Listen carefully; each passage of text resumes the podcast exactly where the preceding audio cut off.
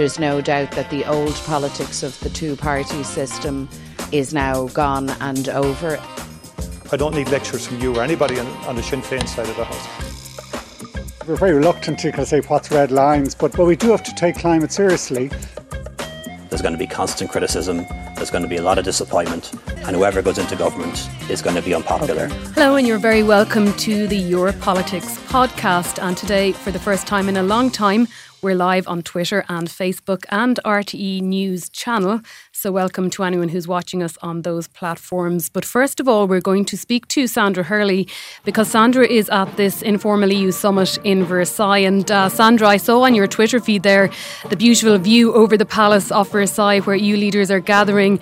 It looks like a fabulous spring day there, but I assume that's not matched in the mood as the war in Ukraine and energy are on the agenda. And the Taoiseach's looking for some flexibility around our own VAT rates. So, what, what, what kind of hearing is he likely to get there? Yes, well, you come to me just as the 27 leaders are arriving here at the Palace of Versailles. We've just seen President Emmanuel Macron and uh, Ursula von der Leyen as well, and we're waiting for the Taoiseach. But as you say, while this summit has been on the agenda for some time, the war in Ukraine overhangs everything here. There's going to be very tricky discussions on defence and energy. And I think, particularly today, the contentious issue of EU enlargement. Ukraine, of course, has asked for that uh, to be swiftly taken through the accession procedure, uh, and it would like to see some strong language on that today. However, as we know, many EU states uh, push against this. Denmark, Netherlands would be very much against it. Uh, and it is always contentious, any question of EU enlargement. And there are other states who are also in the queue, places like North Macedonia and Albania. So they, they are also waiting. We're likely to see a compromise, I think, in the language on that. But some eastern states are pushing for stronger language, something perhaps uh, referring to Ukraine becoming a candidate country at some time. Then on energy prices, many states pushing for action here. Ireland looking for flexibility perhaps on the VAT rate on energy and that, that if there was any changes there that it wouldn't interfere with Ireland's derogations in other areas.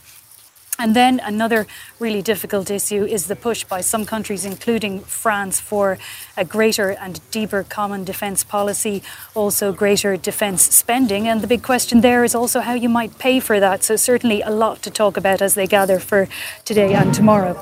Okay, and we'll let you get on with uh, the, the leaders arriving there. Thanks very much for joining us, Sandra. And we're joined here in the Dáil studio by Micheál Lehane, political correspondent for RTE, and uh, no music for you, Micheál, and Louise O'Reilly, Sinn Féin TD. Um, yeah, great atmospherics there in Versailles, um, putting on putting on a, a, a, a, big display, Emmanuel Macron there. But Micheál, the Taoiseach is going to that summit and ahead of being there, he said he is seeking some flexibility so they can do more, more than these measures they announced on excise on gas and petrol yesterday. What does the Taoiseach need to get out of this summit? He definitely needs to get something because you can see the political pressure and the way it is at the moment in Leinster House. I think the government did have to act this week because there is a feeling that it probably may have to do something every week or almost every week, such as the nature of the crisis, such as the anger among the public, and such as the political pressure building. So you did have that 320 million intervention yesterday in normal times. That would be a very big deal indeed, something that would normally be reserved for a budget day, but it's something that I think people will look this morning and say, feel that it has been eroded already. So the Taoiseach needs to get flexibility on VAT, as Sandra was saying. There is this fear that government have if they were to move in the direction of easing VAT on things like oil for home heating purposes, that at some point down the road they could lose the derogation that they have on that. They keep citing the example of the Czech Republic as to where that could happen. So they seem to need European cover as well as that in relation to diesel. It didn't, the cut on the excise there wasn't the same as it was on petrol. They're saying that's because of an EU directive. That would seem a relatively simple one to get permission on. Eamon Ryan adamant today, though, that they will work within the bounds of EU law, but signalling very strongly that they should get that approval. But will all that be enough, given the the nature of things, given the price rises? At the very least, the Taoiseach has to come back with that. You feel? Okay, and uh, that pressure, that strong political pressure Micheál is talking about there, Louise O'Reilly, it's coming from yourself and your party colleagues. Largely, do you have any sympathy for the government here in their argument that they are bound in some ways by these EU by these EU rules. There are limits to what they can do here, and as the Paschal Donohoe, the finance minister, said, this is wartime. There are limits to what the government can do to protect people now. Well, I think the government need to stretch themselves, and I think Mary Lou McDonald made that very clear uh, when she was speaking at leaders' questions. Of course, uh, we stand um, with with the government in terms of what they're trying to do, but they, what they have to accept that what they're do, what they have done to date is just not enough. They need to stretch themselves. They need to actually realise the impacts that this is having, and they also need to look at doing fairly simple things that they could do at home. I mean, I, I asked yesterday, I think it was the day before yesterday, in relation to reinstating the work from home advice. You know, because that will take pressure off people. The people I was talking to yesterday yesterday and, and the day before putting uh, diesel and, and, petrol into their cars because they have to travel into town because they don't have a choice. They have to travel to where they're working. A lot of those were people who were during the pandemic working from home and they're now looking at the fact that they're they're earning wages that are just not enough to pay for the bills to get them to the job. And I mean that's a very worrying situation. So the pressure that's coming on the government, it's not only coming from the opposition benches and it is obviously led by ourselves and Sinn Féin coming from the opposition benches, but you know if you're talking to backbench TDs in government parties, they will tell you they are feeling the pressure as well. And it's very real. This is about making a choice between heating and eating. This is about making a choice between being able to go to work or not being able to go to work. And we've already seen, uh, you know, reports coming coming to us that people are about to be laid off because, uh, you know, this is going to have a really serious impact on industry. Let's not forget, we're coming out of COVID. There's an awful lot of warehouse debt for businesses as well. They're trying to get back onto their feet, get back up and running. And I suppose they look at the measures that the government have put in place. They see that it's not actually having any impact. The bills are still going up. The cost is still going up. We're in the middle of a cost of living crisis. I think not just the opposition, but everybody wants to see the government really push out the boundaries now because they want to feel like the government understands what it is that people are going through um, at the moment. And I think until we see that, we will see uh, we will see a lot. So, are you suggesting a debt write-off for businesses or measures of that scale? Well, what we had said actually was that they elongate the period over which people have, um, you know, the time that people have to pay it back. Um, and I think that would be that would be reasonable. But the reinstating the work from home advice, that's a very simple thing. You know, mm. that could be done overnight. That could be done very, very quickly. Is there and any I think indication that, that government would look towards that, or is that kind of informal agreement still in place uh, in many? Well, it's not in place because I mean, you know, and I know, and we can see it. The the people, you know, like I see it. I live beside the train station. I see the amount of cars that are that are parked there in the morning. I see the M1 is like a car park again. So it's whether or not it still exists, and I don't think it does because it ended when the restrictions ended. It was never a rule. It was only ever advice. But the government can show leadership on this. You know, and what kind of response are you getting from government that proposal? Well, I raised it with the department, and uh, I think it's on the it's on the government's agenda now. I just want them to look at it. You know, this is again, these are things that could be done that would demonstrate to people that the government actually understand and and can see where people are at at the moment. I, I've never seen people uh, as desolate and as desperate the, as they are at the minute. And it is really down to brass tacks with people at the minute, and they're really fearful about what's coming. If you ring for a fill of oil, if you're living in, in Skerries or, or Balbriggan or anywhere, you ring for a fill of oil, first thing you're going to be told is we're not doing full tanks because they, they have to keep some back. And the second thing you're going to be told is it's going to cost twice uh, what it did the last time you, you filled it. Like people are making very serious decisions about whether or not they turn on their heating and it's cold. So, mm. I mean, the government have to realise that. And Micheál, there's big political pressure and huge public pressure now coming on the government in relation to this. But you sense that they're trying to play a game of expectation management, you know, trying to set the limits of how far they can go. Yeah, all the messages, despite the interventions, are being caveated with that they can't cover everything, that it is a significant move by them, but that the impact will still be felt. And I think you could see political anger today too uh, in relation to fuel suppliers and the like, uh, and allegations to, throughout the chamber that it hadn't been passed on, that the changes mm. uh, that were passed by the House last night. Eamon Ryan seemed to suggest that could be for two reasons. One is that excise is charged at the point that fuel leaves the depot, so maybe it would take a little while longer to be passed on, and also the volatility in the market that maybe Wednesday's drop in the in the wholesale price that that mightn't go through until tomorrow. But you can see the Minister for Trade, the likes of Robert Troy, uh, saying that any complaints should be directed towards the competition Competition and Consumer Authority. And long serving Fine Gael TD Fergus O'Dowd speaking in fairly impassioned terms, talking about the need for dawn raids on forecourts to make sure that, that change is being passed on. But again, people want to see the government doing that, Micheál. See, that's what's annoying people. I've written to the, the CCPC, uh, I think that others have as well, to, you know, because whether or not, and to be honest, I wasn't convinced by Eamon Ryan's um, defence of the, the, the, oil companies this morning, to be, to be frank. But whether or not that's the case, people believe it is the case because they looked at the price of diesel last night when they were going home, as I did, they heard the big announcement from the government about the reduction in the price. They were driving in this morning, as I was, past the same petrol forecourts, and it's either the same or in some instances, in one instance, I'm thinking in my own area, it was actually more expensive than it had been. So people look at that and they think something has to be done. So, you know, I mean, simple things that the government could and should be doing. They should be talking to the the, uh, the fuel suppliers and they should be telling them, you know, in no uncertain terms, they want to see that uh, price reduction passed on to consumers. But there is a real perception. And that's why I think the CCPC need to come in and act very quickly on this because if it's not the case, fair enough. And but if it is, they need to take very, very swift action. And, and I would, you know, I would agree with those and the sentiment that was expressed. And I think there was maybe to offer an explanation for what had happened uh, by Eamon Ryan this morning. I, like, I wasn't convinced by it. That's fair enough, but it's it's more that people want to see that he, that he, in his role as the minister for transport, that he is going to uh, you know bring in the fuel suppliers, that he's going to bring in the CCPC. Like it shouldn't be their backbench TDs writing to the CCPC. This should be the the, the Taoiseach, the Taoiseach, Eamon Ryan, the three party leaders should be you know directly in, in contact with the CCPC, making sure that they are going to be doing this so, investigation. So he's saying that the excise is charged when the fuel leaves the depot, and the, these pro- these uh, changes in excise will will probably kick in for consumers in the next couple of days. You're not buying that. No, what he said was, I don't know why that's happening. This could be an explanation, or there could be another explanation. And I'm not being funny now, but like it's leaders' questions. He's taken leaders' questions on a Thursday after we'd had a massive debate about the spiralling cost of energy uh, crisis. I think energy prices, I think people maybe would have been right to to expect that he would have actually known that. Um, and what he offered was a well, it might be this or it might be something else.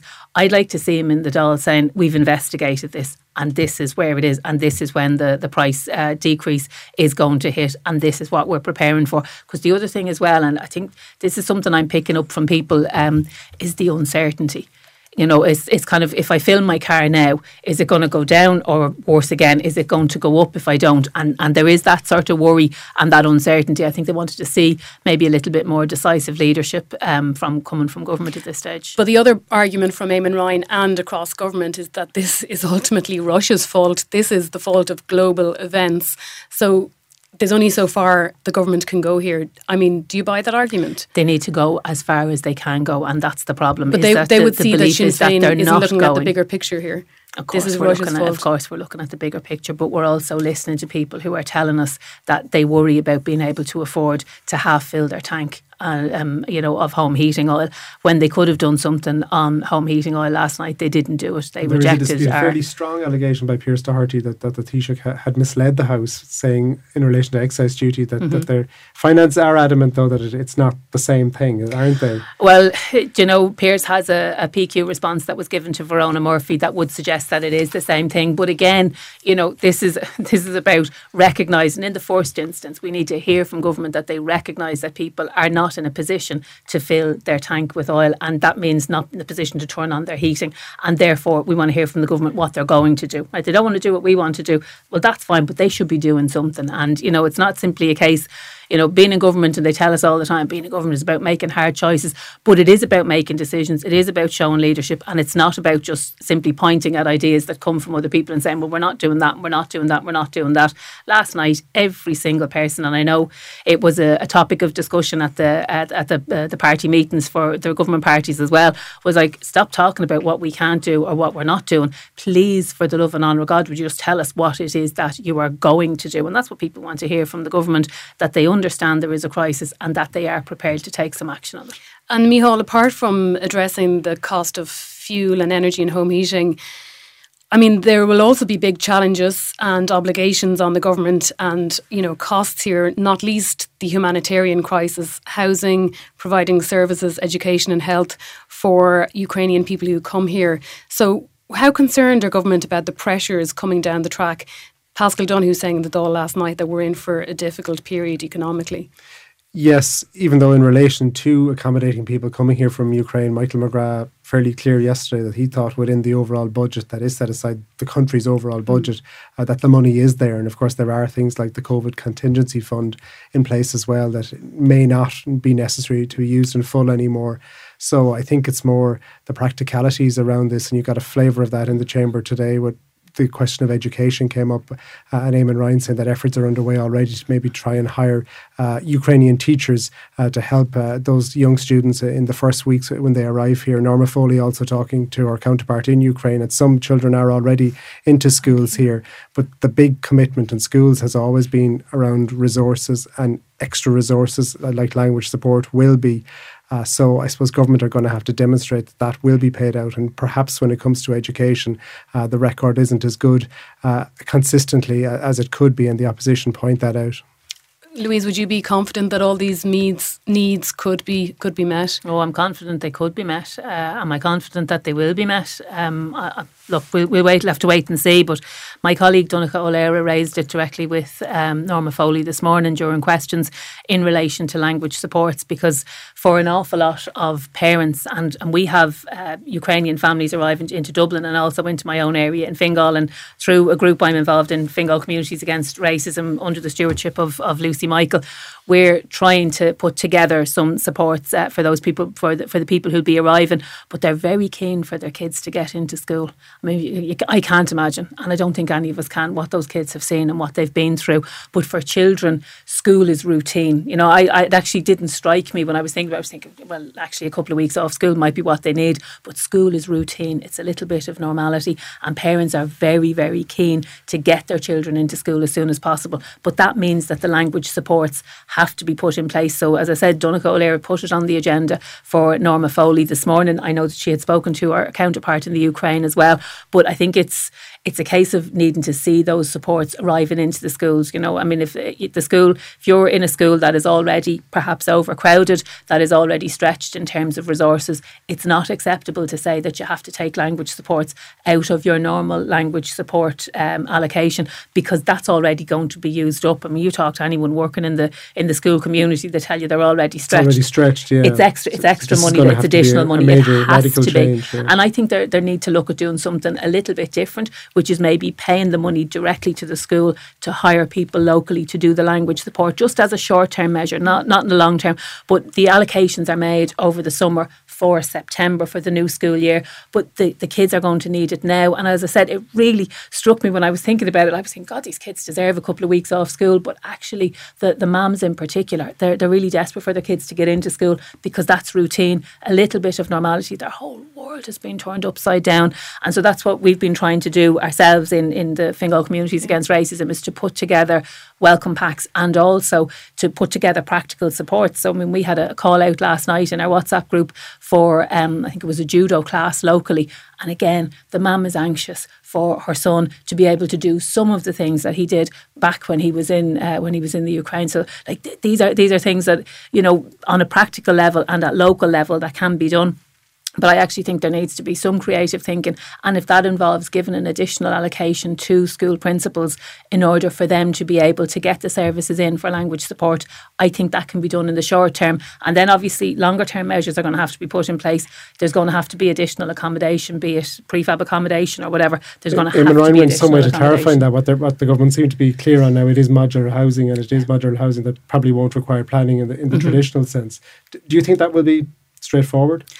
I hope so, uh, and I hope that it can be done quickly. Um, I think that's the that's the key, you know, because uh, you know you talk to anyone living in direct provision, and you know, I mean, a lot of them would have been told that they'll be quickly processed through the system, and you know, you talk to people who are eight, nine, ten years in DP, so you know that can't be allowed to happen, and I think you know it, it has to be quick. Whatever it is that's going to be done, it has to be quick, and there has to be consultation with communities as well. I mean, that that has to happen, and that's not just about planning permission. They may be able to bypass planning permission, but they need to bring the communities with them. And I think that involves a, a huge amount of communication. But anyone will tell you, you know, if you're uh, if you're not certainly anyone in public life, I've been inundated with people from the from the get go offering any kind of support that they can. And I think it's a case of trying to channel that, you know, and and you know the government recognising that people will do what they can at local level, but that needs to be matched with resources and and will. And on government. that, just what can be done to bring communities with them, as as, as you communication. That's mm. got that's going to be the key, you know, and actually acknowledging that uh, you know that some communities are really really poorly uh, resourced you know i mean if you're a teacher in a DEIS school the chances are even though you get the additional resources the chances are the resources that you have are going to be very very stretched so and you know people in the education system have been let down with promises in the past so they might want to see a little bit of concrete action from the uh, from the government and as i've said in the short term we need to see uh, we need to see something coming from the government particularly in the education space because uh, we know that I think it's 40% of the of the people who will be here um, will be children maybe even more mm. than that will be children they need to get into the school system really quickly that's a really good way to integrate people into the community and to integrate families because they'd be meeting at the at the school gate and the kids will be forming friendships. So again, but it is about communication and it's about ensuring that communities are informed in advance, you know, what the plans are, how they're going to be integrated. And then the other thing, and, you know, th- this is a, going to be a very tough nut to crack,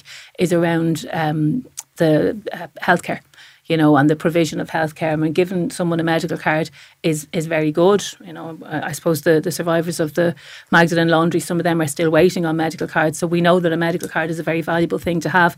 But doctors are saying they're already overstretched, so they don't know how they're going to accommodate that. Again, that's about communication and opening up dialogue and all of government pulling in the same direction. And Micheál just stepping back and looking at the bigger political picture here. It was interesting last night that TDs were debating in the Dáil what they hope is the final piece of legislation that has anything to do with COVID whatsoever. And that was set aside and it was straight into this latest crisis. I mean, for the government since the last general election, it's just been one big emergency crisis situation onto the next one, hasn't it? Yeah, I think it's fair to say ministers were kind of reeling in the aftermath of Tuesday's cabinet meeting. Those memos looking at that mm. dreaded thing called scenario planning because all the scenarios are either bleak or more bleak. Uh, they were fairly profound documents that, if there hadn't been a crisis just preceding all this, uh, would probably have sent the political system into real shock. Mm. Uh, but the fact that it didn't, the fact that there's kind of an uneasy familiarity about the whole thing doesn't make it any less challenging in the period ahead. I mean, the very fact that the word rationing has somehow made its way back into the political lexicon, it's been such a long time since that has happened. You can see the challenge for the system. And yes, the COVID issue is trickling out, but a new wave has well and truly crashed down mm-hmm. on government buildings and Leinster House now. And I don't think the full scale of that is possibly even evident in the contributions in the chamber just yet, albeit they were impassioned and they were spirited and they were alarming for the last few days. Mm, and there will be some reprieve for ministers when they travel for St. Patrick's Day next week. And there has been some talk about a change of tone to the St. Patrick's Day events uh, globally. What would you like to see done, Louise O'Reilly, um, next week? Well, there, there's going to have to. I, I think the the change in tone is going to happen. Mm. I think mm. that that has happened in, in all political discourse because the, uh, the, the the brutal invasion uh, of Ukraine is actually it pervades everything. So I think that the change in tone is naturally going to happen, um, and I assume that when An Taoiseach is in America, he will be about the normal business as well as uh, as well as that. I assume he'll be speaking up for our uh, undocumented diaspora and etc. etc. But I suppose the one good thing I, I, I, thought it was a was a very a decent gesture to say you know the greening wouldn't happen now, but actually the the monuments will light up in the in the colours of, of Ukraine, and I think the international solidarity that the ministers will express should be you know, is kind of a mirror of the sort of international solidarity that we're trying to express here at home. I think that will be kind of the tone. I, don't think it will be like normal, uh, like normal visits previously. I think it will be very different and it will be very much coloured by uh, what is happening in Ukraine. And finally, Micheál, he missed out on it last year because of COVID. This will be a big week for the Taoiseach on the international stage, won't it? Yeah, in Versailles today. Then there's a trip to London at the weekend, and then the first uh, St Patrick's Day visit to the White House for him. Yeah, it's a big thing. It's it is now very different to what it would have looked like a fortnight ago. The tone uh, will be very different uh, indeed. But a key part uh, of Micheál Martin's career, which looks like his time as Taoiseach now will have been about from beginning to end crisis management. And Joe Biden coming to Ireland at the end of what? What do you think, Louise? Would you like to see him paying a visit? he'd be very welcome, of course. He'd be very welcome. Uh, there's always a great occasion when uh, an American president visits. Uh, so, yeah, of course, I'd, I'd, I'd, like to see that. Yeah. Okay, well, uh, thanks very much for joining us, uh, Louise O'Reilly, and thanks to Micheál Lehane and Sandra Hurley. Uh, thanks for all of those who listened or watched this on social media. And if you liked it, please subscribe and leave a review. Thanks very much.